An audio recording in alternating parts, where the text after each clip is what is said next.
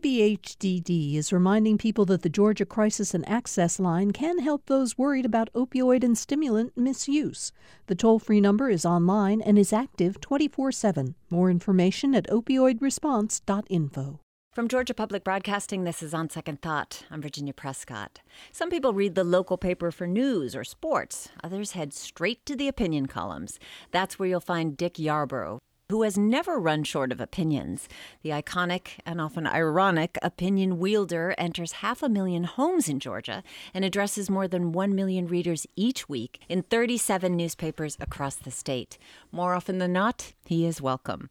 The Georgia Press Association named Dick's column most humorous several times, although some politicians don't appreciate his on-target barbs. But writing a column that runs in so many papers is just one of his talents. He's also author of 2 books, a former telecommunications and PR executive, and mentor to many UGA journalism students. We welcome Dick Yarbrough to our studio on the heels of celebrating his 1,000th column. Congratulations. Thank you, Virginia. Thanks for being here. So what keeps you going? 1,000 columns. I still have opinions yet to be given, and there's still enough humor-impaired people out there that need to hear them. Humor-impaired people. Well, judging from the feedback you get on your columns, you are either a bedwetting liberal or a redneck bigot or some variety of wignut. Yes, guilty. All of the above? All of the above. Some people have a hard time not categorizing you into a slot, and I take great pride in not being categorized. And when somebody thinks they have me figured out, I head in a totally different direction. So are there any favorite bits of feedback that you've seen from readers or otherwise? Oh, yes. I had one lady who, you can hear them sputter through their email, who said that she had a new dog. She was going to lay her column down face up and use it for the dog's puppy training, which I was sort of flattered by. I didn't tell her I was on the computer a lot because I didn't want her dog being on the computer. So well, that would mess things up. It would. So, but anyway, it's fun, and I tell people that if I give out strong opinions, then I deserve to get back strong opinions. And most of my mail, I must say, I'm pleased to say, a lot of people feel like they have a voice in what I say, particularly public education, which is a big, big issue with me. Well, you're known for having a sense of humor about a lot of different issues, but this is in an age of rancor and bitterness. So is a sense of humor, is that a coping strategy? I think it is, and I think a lot of people appreciate that. I tell people I know more about politics than anybody in the world, and I'm so willing to tell people. And my wife says nobody cares. Everybody's writing about politics, write about human interest. And so I do, and when I do, I get a tremendous amount of mail, and I think people are kind of relieved. It's like an oasis in the middle of all this strife and anger and stuff that goes on. And so I try to be serious, and I take my job very seriously, but I try to take myself not so seriously. You have jumped into some political minefields, however, advocating for the wall. In fact, a few walls to be built, not along the U.S. southern border, but where do you think we need walls? Along the Mason-Dixon line, we have a lot of aliens coming in who put butter on their sandwich bread and don't know what collards are or sweet tea and barbecue. And so I think it's a public service to try to either educate them before they cross the wall or just have them stay up there where it snows 10 months a year and all the buildings are rusted. And you also advocate for one along the western border. Yes, I do. People over in Alabama, I just think they need to stay over there and play football. That's about the main thing they do over there. So they're welcome to it. Well, it is not all fun and games. Let's go back to your diary entry. This is July 27th, 1996, the single most traumatic day of my 30 years in business, you write. That's the day, or really the early morning, a bomb exploded at Centennial Olympic Park. How do you remember that now, 23 years later? It's hard not to remember. We had a crisis communications setup, and where I would be notified, along with Billy Payne, the minute anything of a variety of things that might happen. Praying to God this would never happen. And it was on the middle Saturday, Friday night, early Saturday, when we thought we had gotten past all of the problems of running the games. And so I got that call that there had been a bomb, and they didn't know how many people had been killed at that time. And I remember just being in a daze. And one of the things I remember, and this is interesting, of all the things I remember being in my automobile, driving down I-75 with nobody else on the road. And I looked at my speedometer, and I was doing over 100 miles an hour. And I just remembered that in my head thinking, gosh, I'm going 100 miles an hour. And from there until the next day was simply a blur. Yeah. It was a bad dream. And it's interesting that so many types of things have happened like that since, that it doesn't look that big in today's terroristic potential world. Right. Two people killed, 100 people injured. But that's actually something that I found very interesting about it. You had Billy Rathburn, who was head of security, and had been working with you for years leading up to that. But they didn't feel like there was going to be a big threat from the outside world. Of course, this is before September 11th, 5 years before that, because there'd been a lot of warning to look for extremist violence and chatter. And you also didn't think, no, it's not going to happen from a local militia or Southeast. Those had been operating in the Southeast, and of course the Oklahoma City bombing at that time. It's this absolute unexpected nature of it. Well, and we had been warned by federal law enforcement officials, you can't stop a random act of violence. However, they told us they would be quick to catch whoever did it. And in this case, it took 5 years to catch the bomber, and he was caught by a rookie sheriff deputy in North Carolina climbing out of a dumpster. Mm. So that gave me some pause of how good are we at catching these people. I'm speaking with the humorist and award-winning columnist Dick Yarbrough. He's written more than 1,000 columns for now 37 publications throughout Georgia, but he also is the author of a book called And They Call Them Games, an inside view of the 1996 Olympics. His memoir of his role heading external affairs for the ACOG, that's the Atlanta Committee for the Olympic Games. Well, you know, Clint Eastwood is working on a film about Richard Jewell, right? The man the FBI falsely and quickly accused as responsible for the bombing, later exonerated. Are you looking forward to seeing that portrayed in a major motion picture? I hope Brad Pitt will play me because we look so much alike. It's eerie. I was going to ask you. Yeah. If I shut my eyes, it's eerie. It really is. It's only about a 50-year difference in our age, but other than that. He's the guy. Well, this was a book that, you know, told the story of something that you'd pulled off an amazing feat. I mean, a $1.7 billion budget, mostly private, raised through private funding, right? Yeah. The Olympics in Atlanta at that time, but also some accusations against you, you know, selling Atlanta as a symbol of the New South, but displacing poor residents for the Olympics and that kind of thing. I'm wondering, if any of that pushback, how does that feel to you today? We knew at the time we were doing this, Virginia, that the Olympics was a great platform for any special issue that anybody had. So if you had a cross to bear, we were the megaphone in order to do it. And so what you do is just put your head down and do your job, do the best you can do. And what got me into my writing career was a criticism of the city of Atlanta after the games, because I don't think they lived up to their part of the bar. The games, and when you got inside the venue, the games were terrific.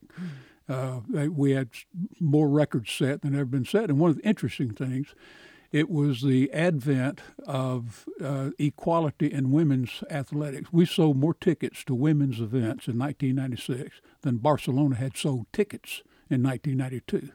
Primarily because of the inclusion of more women's events and the soccer, football competition in Athens had almost 100,000 people to see the women's finals. So the games were great. The city was like the dog that caught the car. They got it and didn't know what to do with it. And we had traffic problems. We had competing advertising issues with the city. And I thought the media coverage was sophomoric, and so I had a chance to tee off on this a couple of years after the games, and I did.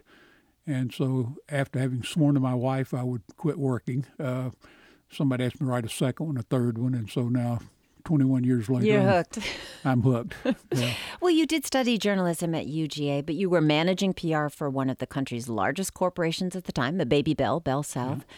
That and, of course, the Olympic Committee. These are highly visible positions where you're staying on message and free of controversial statements. I mean, that's paramount in those jobs. Now you're doing an opinion column, and you have for 20-odd years now. Mm-hmm. Did you feel untethered? Do you feel like you could say whatever you wanted? I do, and the lawyers can't touch me now, so I don't have to put big words in to obfuscate what I'm saying. But I think, speaking of the University of Georgia, it's interesting to know that the money from the column all go to fellowships in the journalism school at the University of Georgia. So you're not making money off of this? I'm not making money off of it at all. I send it over there, and the fellowships go to kids that I could not qualify for one of the fellowships. I'm not smart enough, and these are just bright, bright kids, and they're very sought after, and it gives them a lot of work experience, and it is just the most gratifying thing I do. And I also have a chair in crisis communications mm-hmm. leadership. I want these next generation of young people to be at that table, so when a crisis occurs, you ask the lawyer what we should do, and then you ask your communications expert what you should do. So that's a big civic act, you know, training this next generation. But being a widely read columnist is a very powerful position. And I was moved recently. I read David Brooks' most recent book. He's a well-known columnist, New York Times, and also he's on NPR. It's called The Second Mountain. And it was about the personal pitfalls of that position, that you are – there's a kind of ego trap in it, that you are always throwing stuff out there and looking for what you're getting back. And in many ways of course, you know, the ego is a necessary construction. You've got something to say. You want to say it. But I wondered if that's anything that you wrestle with in your life. I do. And when I wrote the book on the games, I called Harold Burson, who was chairman of the largest PR firm in the country, and I said, do you have any advice? And he said, get your dates right, because if they're wrong, they will always be wrong. And don't hurt people. And so I have a wife who monitors that, and sometimes I can get a little testy, and she says, that's very hurtful. She's your editor? Yeah, she's my editor. I've got some great columns that never made it into print that I walked in one day and said, this is the funniest thing I've ever written. And she looked at it and said, you're not going to put that in the paper. So she's a good monitor for me as to keep from getting angry and you know, hurting somebody. People got families and... So I try to moderate that a little bit, and you know, and I try to self-deprecate myself so that I don't feel that I'm as important as maybe somebody else would think I am. So, you're also something that a lot of people may not know about you. You are an exhibiting artist. Oh, that is my passion. You're a painter. I am a painter. When did you discover that? I discovered it after I retired. I had always sketched and drawn and cartooned, and a neighbor of mine, next-door neighbor, in fact, said, you should take some art lessons. And I did reluctantly, and I discovered something that, you know, they say old dogs can learn new tricks, and I did. It's the most satisfying, gratifying thing that I think I've ever done is to paint. And I've got a painting down at the Capitol. I've got painting at one of the colleges and one of the libraries, and I don't sell them. I give them away, and because the joy is in painting, not in making any money off of it. So, but I hope to continue to do that for some time to come. So, in addition to mentoring students and your work with the crisis management, what's something you would tell your college student self? Slow down a little bit and smell the roses. I'm in my third career now, so I did not take my own advice, but I just enjoy life, particularly while you're in college. What a unique experience that is. So that's my advice that I do give to the kids. You know, learn how to add, subtract, multiply, and divide, and enjoy the time you're here. Dick Yarbrough, an old dog. Learning another trick. Thank you so much. Thank you so much for having us. It's been enjoyable. Dick Yarbrough, legendary Georgia columnist. He's written more than 1,000 columns for dozens of publications around the state. Here's to 1,000 more. We are back with On Second Thought from GPB. I'm Virginia Prescott. Augusta's economy is booming big time. The metro area's GDP has increased more than $1.5 billion since 2015, outpacing national growth and on track to eclipse the state's rate, too. That good news follows decades of struggle. C. Stachura has been reporting on the turnaround thanks to the emerging cybersecurity field. Presiding over the Augusta Commons is a statue of James Brown. The Commons is a manicured green space that has hosted everything from food trucks to ice rinks. But to the statue's back is a hulking building with a shattered plate glass window. That's today's Augusta, halfway between thriving and desolate. Up a block is the Soul Bar, where the downtown's revival started. Coco Rubio opened the bar in 1995, the same year the city of Augusta went broke. To me, it was neat to use music to get people to come out, because they were always like, well, why are people going to go downtown? What are they going to, there's nothing to do down there. Augusta's decline had begun in the 1960s, when over 20% of the city's white population fled to the suburbs. In 1970, a race riot destroyed the city's black business district, and the city's population plummeted. The Soul Bar had opened in a ghost town. And the rent was so cheap, $250 a month, with an option to buy the building. Now that would rent you a bathroom in one of the few remaining downtown apartments. Augusta-Richmond County Commissioner Sean Frantum says city leadership and private developers are building more housing. Meanwhile, medical students are moving into poor, historically black neighborhoods to be close to their campus. And Fort Gordon soldiers and their families need more housing, too. And nobody wants to hear the word gentrification happen in their neighborhood, but some of these developers are buying up multiple properties, tearing down dilapidated houses, and creating kind of an economic boom. And the Georgia Cyber Center is in the thick of it, right downtown. I just want to point out here, so this is the Georgia Bureau of Investigation Cybercrime Center, and so they take up half of this floor. Eric Toller is the executive director of the center. Toller's other tenants include 3 higher ed institutions and 2 international defense contractors. Over the next 5 years, the U.S. military will invest $1 billion at Fort Gordon. Toller says the greater Augusta area expects to see 10,000 new cyber-related jobs. But more than half of Augusta-Richmond County's adults only hold high school diplomas. You'll have very few people that can graduate from a high school program and go to work right away. The norm would be to go into a technical college route. So the Cyber Center is partnering with local school systems and colleges on a cyber curriculum. But for now, the people filling these and other jobs will be transplants, like Sean Edwards. He's the executive director of the Augusta Land Bank Authority, which helps the city revitalize blighted properties. He says one of 2 groups is going to determine the city's future. It's going to be people like me who moved here intentionally, voluntarily, or it's going to be people who were born here and were raised here and still live here. And the people like me got a head start. Edwards says the city does seem to be listening to all its residents. So there's hope that the Augustans who lived through the hard times will benefit from the cyber boom, too. C. Stachura there reporting for GPB, and she's with us from Augusta to tell us more. Hello, C. Hi. So as we heard, Augusta's economy has been struggling since the 70s. Some traction with healthcare and manufacturing.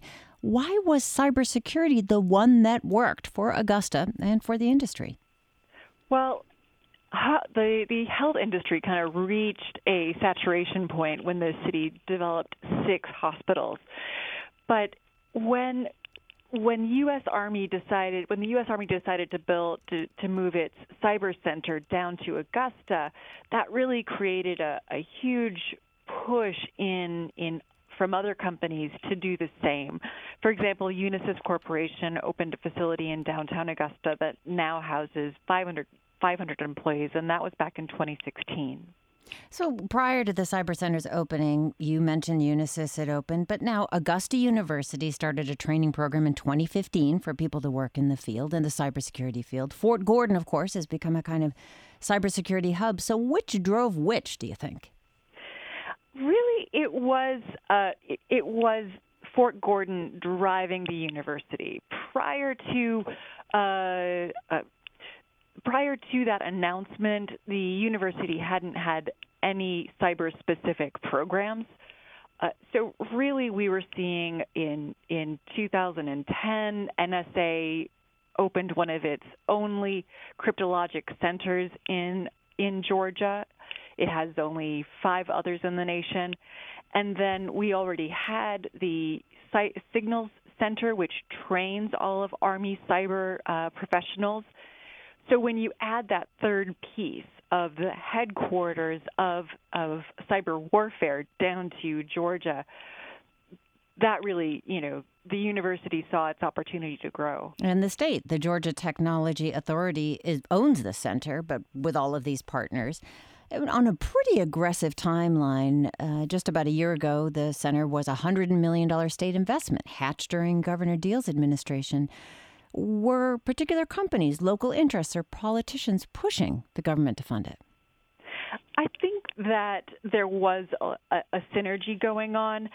I can't answer that definitively, but we do know that there were already 12,000 open cyber jobs in Georgia, and most of those were in Atlanta. So Augusta needed a means for a pipeline. We also know that Georgia Power, AT&T, and Coca-Cola had been pushing for more cyber training, and the IT authority of the state had also been looking to create more opportunities for partnerships and education. See, we just have a minute. The influx of cyber industry prompts some are saying that Augusta could be the new Silicon Valley of the South. Does that idea have any weight? Yeah, it could become like D.C. and San Antonio. It could also spike in terms of affordability. We're already seeing some downtown rents, commercial and residential, tripling. So that could be another way that we become like those cities. C. Stachura joining us from Augusta. Thanks so much for being with us. Thanks.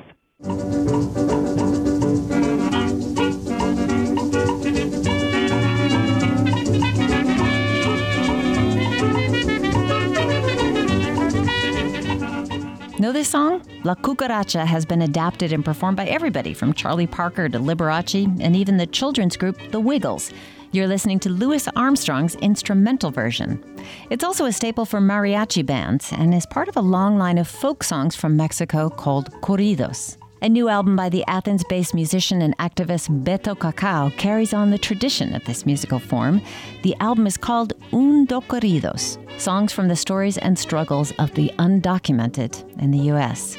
We invited Beto to our studio at WUGA in Athens to learn more. En mi comunión primera. My name is Beto Cacau. I live in Athens, Georgia. Originally from Mexico City, and I came to visit my brother here in Athens late 1999, and since there I live in Athens. So the corridos are the ballads from the revolution time. These ballads were created before there was any writing newspaper in Mexico. And it was the way to preserve the stories, to tell news from one town to the other. These songs, they were telling the stories of important people back in the days. My new album is Undocorridos, Songs of the Stories and the Struggle of the Undocumented in USA. Undocorridos is a collection of the songs and my experiences in USA. Some of these are stories of a particular person or stories of a raid. When I say Undocorridos, I don't attempt to create any new style of corridos. I just suggest a new name for the corridos, tell the stories of undocumented immigrants in USA. So it's another attempt to bring the dignity of corridos and the original reason they born. And it was that to tell the stories for the people, for the voiceless people, and also to keep alive the oral history in Mexico. So all these factors, I just want to combine it with my activism in USA. Fue un primero de septiembre, presente lo tengo yo. The old song in this album is Los Inmigrantes de Stillmore. And this is story of Stillmore, Georgia. It was a big raid. And this small town had more than 80-90%. The workers were undocumented. So one day the immigration raid Stillmore, this trailer park, and people run to the forest, and they were hide in the forest for about 5 days. They leave the town, and the town who was surviving because the taxes people pay in the water, start dying. So the mayor came publicly asking for these migrants or Mexicans to come back because the town was suffering.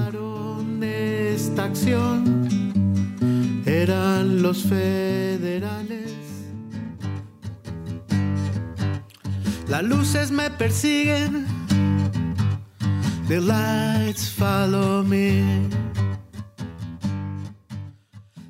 The other the songs here, I was mentioned DWH, which stands for Driving While Hispanic, tell the stories about this police officer who was outside of a Latino neighborhood, and he was following people until they make a small mistake, and they driving, and he stopped them.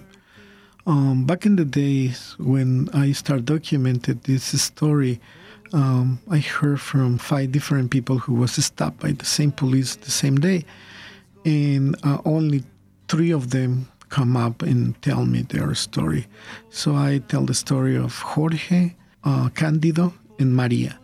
So I attempt to document how the Russian profile works and the profiling people of color with the driving laws here in Georgia. Following to close was in the ticket. Muy buenas tardes a todos. Hoy yo les vengo a cantar la triste historia de un hombre, hombre derecho y cabal. The other song is El Corrido de Pedro Gorizquieta. This is a story of one of my neighbors who one day in the morning he went to work. High wind, this storm. So we, the neighbors, we heard the tree falling down over his car, and he died immediately. And we gathered around him and cut the tree in pieces, but he already was dead. What was more remarkable is that the day the funeral, the community gathering around, the police and the fire department came to the funeral. Also, people from different religions, they're not Catholic, they're Christians or other religions, they came to offer support for the widow. And the local newspaper, the Athens Varden Herald, they make a story about him. So for me, because I knew Pedro, and I knew that he was not an important person in the community, he lived very poor, and he didn't even have a family in Mexico. And he doesn't have any relatives in the States. So it was amazing for me how this bring together the whole Athens, especially in the times when we heard this rhetoric against immigrants. So in one moment, we're talking against immigrants and how they're criminals. And the next day, we recognize that this person is a human being, and we have to pay respects for him because he was part of the community. Immigrants has presence in every single aspect in USA. I think that immigrants telling their stories, but people is not listening. Even the construction workers, when you build a house and you see that house, you see yourself reflected there. People who don't build, people who don't make anything, they are empty. But immigrants, they build the roads, and when they walking in those roads, they were thinking, man, I was working here when it was 100 degrees, and I was very thirsty and almost died, but this road, and everybody can use that road. Immigrants, they are every single corner, but they're hide, working, cleaning dishes, in the welcoming industry. Every hotel room is cleaned by mostly undocumented immigrants. My work here with Undocorridos is just to highlight. I do more like interpretation of the stories the immigrants who are around me trying to say.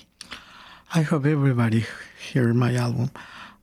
So I try to be open for anyone who wants to listen, who wants to find the stories of the people who lives in this area. Somos corridos de todas partes,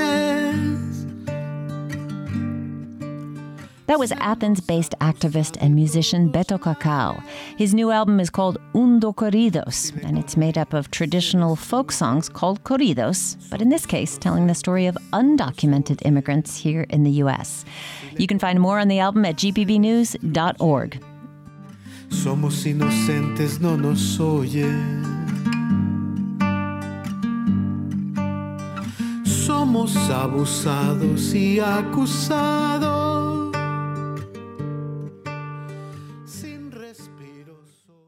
And we are back with On Second Thought from GPB. I'm Virginia Prescott. 2 weeks ago, the Atlanta Journal-Constitution reported that 17,000 poor, elderly, or disabled Georgians had lost their Medicaid benefits. The State Department of Community Health said their accounts were terminated for not responding to renewal notices. Now, just today, the AJC reports state officials have revealed the number of people slated to lose Medicaid will be 30,000. Many of those have already dropped, and their lawyers say they never received those notices, and now they're fighting to get their benefits back. Ariel Hart broke the story and has been following it for the AJC. She joins me now in the studio. Ariel, welcome. Hi, thanks for having me. Well, thanks for being here. Elisa Haber is also with us. She's a staff attorney at the Georgia Senior Legal Hotline, assisting seniors all over the state to apply for and keep their Medicaid benefits. Hello, Elisa. Hi, thank you for having me. Well, Ariel, first, because Medicare and Medicaid often get confused, what and who is covered under Medicaid? Right. So, Medicare is generally the program for the elderly. Medicaid is generally the program for the younger poor and children. In this case, these folks often have both. They have Medicare, and they are elderly, or they are disabled, or both, and they are also so poor that Medicaid steps in additionally to take care of the gaps in Medicare coverage. So Medicaid would be paying like their monthly premium of more than $100 a month, their copays and their prescriptions. So, and of the 17,000, of course, broadly, all over the state, age all over range, the state, and so. I'm getting not complete information about that, but in general, we know that if not all of them, are age blind and disabled. How were they notified that they'd been cut from Medicaid? So that is the big question. Yesterday, for the first time, I got a really full explanation from the two agencies that are involved in this, DCH and DFACS, the Department of Community Health and the Division of Family and Children's Services. The state says that notices were sent to all of these people. It's time to renew, you have to renew, and then we haven't heard from you. If you don't renew, you're going to get cut off. And then that led to this situation. Folks like Elisa and some lawyers are saying different. Elisa, what are lawyers saying? What we are seeing at the senior hotline is different than that. The notices that came out that said that we are terminating you, that this story broke, is a May 3rd notice that says your certification period has ended. And that's it. There's no chance to renew. No invitation to renew. Right. And I have clients that I have other clients that were up for renewal during the same time period, and those folks have the regular renewal notices, such as an April 15th, hey, it's time to renew.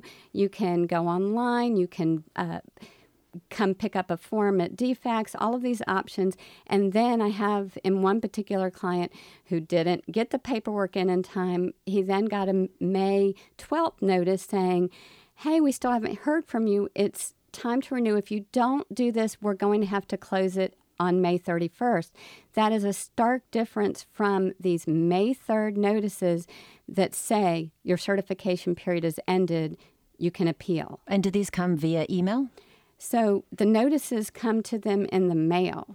USPS? Yes. Okay. So one can't go back through their computer files and say, look, we never saw anything from you, for example. So this is a big issue of how do you prove that you didn't get something.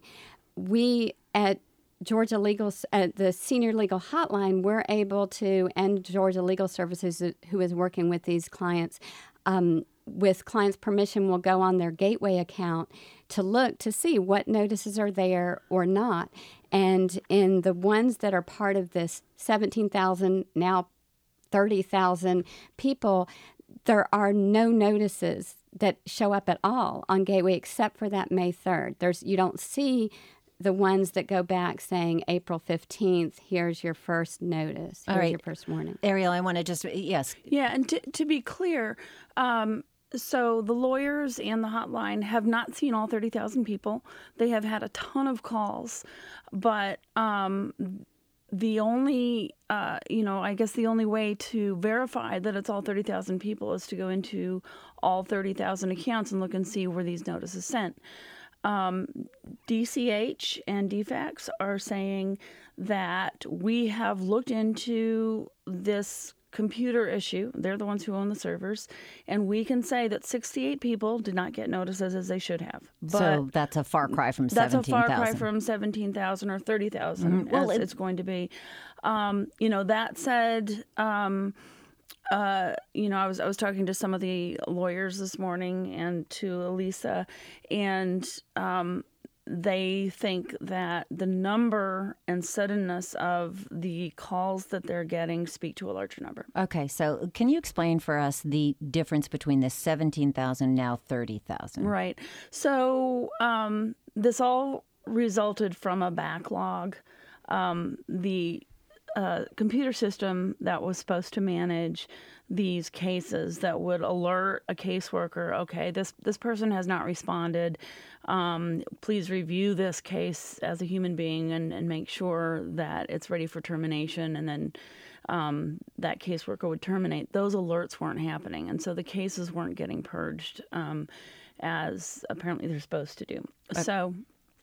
So somebody noticed that last year. And as we broke the story on the AJC this morning on AJC.com, that resulted in a backlog of 30,000 cases. DCH or DFACS and DCH decided to break those into two groups, 17,000 to be terminated on June 1st. And then the other 13,000 were slated to go in another month.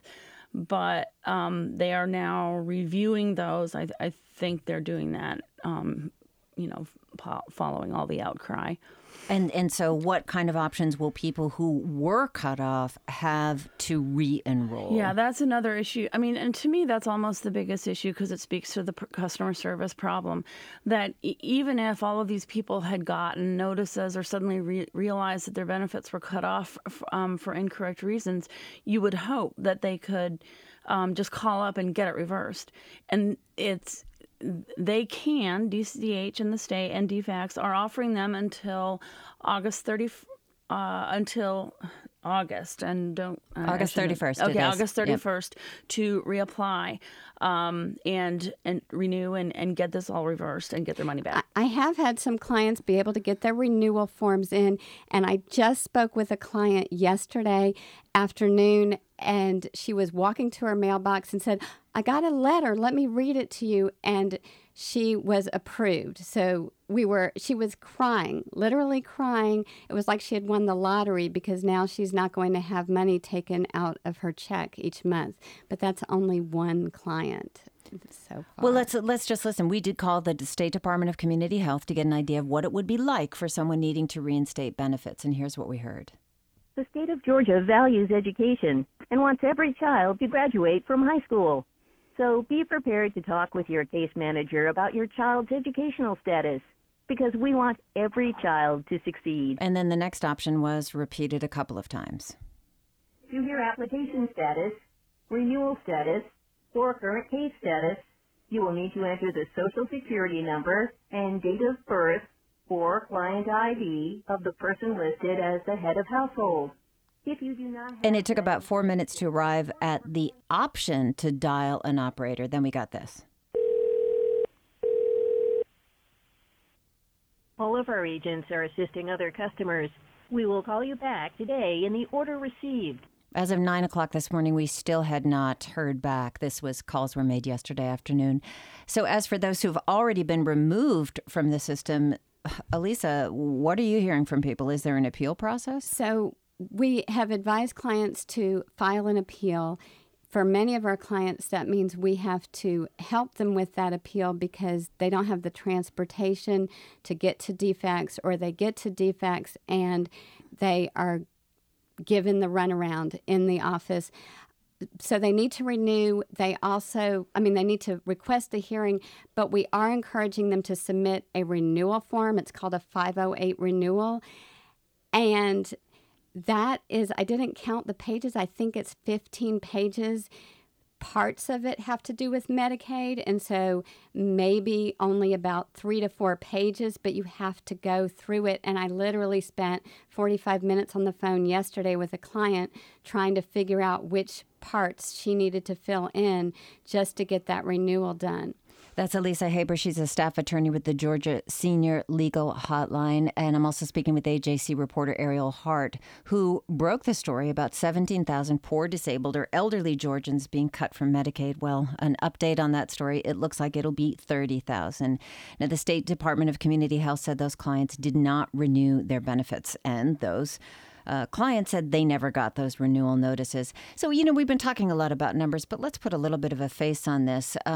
Ariel, you spoke to Louis Askew, 70-year-old Army veteran who depends on Social Security and Medicaid. How did he find out his account had been terminated? So he found out he got a termination notice. And indeed, his lawyers, when he called Georgia Legal Services, the nonprofit lawyers who are helping a lot of these people across the state, were able to look in his case on the Gateway computer system and see that indeed no notice had been sent to him prior to the termination notice. So where does that leave him? So he tried to solve it on his own. He called the phone number and he went to offices and had to go to a couple of different offices to get to the correct one. He's lucky in that he had transportation that day, that he was able to do that. A lot of these folks have no computer, no transportation, sometimes no phone. And then, he's got his wits together and he finally gave up. And on each state notice, there is contact information for the lawyers. And so he went to the lawyers. Okay. So the state provides information for the lawyers. Exactly. So, all right. You've spoken with lawyers helping these folks. You're a lawyer yourself, Elisa, is there any potential legal liability for DCH in this case? Can you go back to them and say, we want retroactive benefits? Or? Well, what we're looking at with these is from a perspective of our clients, when you file a renewal, the idea is to have no break in benefits. But if the termination happens and they have to reapply, which is what seems to be indicated that, hey, you can reapply within 90 days, what happens... Remember, she said that they pay for the premium. That's $135 a month. For many of my clients, that's more than 10% of their income. And if that gets taken out, then their budget can be shot. And so this affects our clients in so many ways that if they don't get that appeal in time or do this process, they're going to, they will get what's called retroactive back benefits, but at that point, they might have missed a payment on rent. I had one client ask me, could I write a letter to his landlord because he was in this process and he wasn't going to have the money to pay his rent. What is the normal process for renewal of benefits? Is it done annually? So, yes, and... What's interesting is in this particular problem with the May 3rd notices terminating on May 31st, I have other clients who were facing a May 31st termination or end of eligibility if they didn't renew, but they got the process. So they weren't part of this. They were just, it was their annual review date. And for them, they're able to go and do with the notice that they get, they can either renew based on that notice or they can log into Gateway. The problem, even with the regular notices, I know we're talking about this huge, massive termination across the state, but just on an everyday basis, when clients get the notice saying it's time to renew, it doesn't have a renewal form in there. And so many of the clients, without the lack of, they don't have access to a computer, they don't have transportation to get to DFACS, they go to DFACS and can't be seen or talk to somebody, then they don't have that renewal, so they call us just like Mr. Askew. They find our number on those forms and eventually call us and say, I've been trying for days, weeks, months, and can't get anybody, and I send them their renewal. Yeah, and I want to add, you would know better than I, but what I've heard is that once the lawyers get involved and start dealing with defects, you know, there's a willingness to help, a willingness to try and figure out what's gone wrong. But to me, that kind of gets to the larger issue here, is that there's no one evil deciding that people shouldn't get Medicaid. Right. People come on and off of benefits all the time, and if you just let all cases accumulate to the end of time, we wouldn't be able to serve the people that the state needs to serve because there wouldn't be enough money. But when the bureaucracy is not working, it really makes it very difficult to make sure that the right people are getting benefits that are meant to get benefits. And DFACS has told me that they are down 500 workers. These are the people that process cases. They're finding it very difficult to hire people. The salary that is offered is $27,000 a year, which, you know, if you know, I certainly wouldn't hire a lawyer who's willing to make $27,000 a year unless they're very, very, working in the nonprofit sector. You would probably know better than I. But you know, that's under poverty level for a family of five. So I think that there are a lot of difficulties here that go far beyond the immediate news. Okay, well, and I'm guessing that people who did not get dropped should pay special attention to their renewal notices. Yes, definitely. And call the Georgia Senior Legal Hotline. Okay, well, thank you both so much for being with us. Atlanta Journal-Constitution reporter Ariel Hart, who broke the story and has been following it. Thanks so much. Thank you. And Elisa Haber, she's staff attorney with the Georgia Senior Legal Hotline. Thanks so much. Thank you. And we do have some good, positive news to share. Over the weekend, On Second Thought won second place in the prestigious nationwide Prindy Awards. That's for the Public Radio News Directors Incorporated. And the award was for Best News Public Affairs Program in the country, which beat out programs in other large markets like New York and Chicago and in L.A. So thanks to LaRaven Taylor and to Tyler Morris, who produced the winning show, and to all of our team. And thank you for listening to On Second Thought, for supporting it and making this national award-winning show possible. If you'd like to hear our award-winning interview, it was my conversation with a former Imperial Nighthawk of the North Georgia KKK and a Muslim cardiologist who became his friend. You can go to gpbnews.org. If you missed that or any of today's show, you can sign up for our podcast. Go to the programs tab for On Second Thought and GPB News and subscribe so you'll never miss any of our award-winning programming. La-di-da. At a time when information continues to come at us faster and faster, sometimes you need to hit pause and rewind. NPR's Throughline takes you back in time to the source of the news stories filling your feed. Find NPR's Throughline wherever you get your podcasts.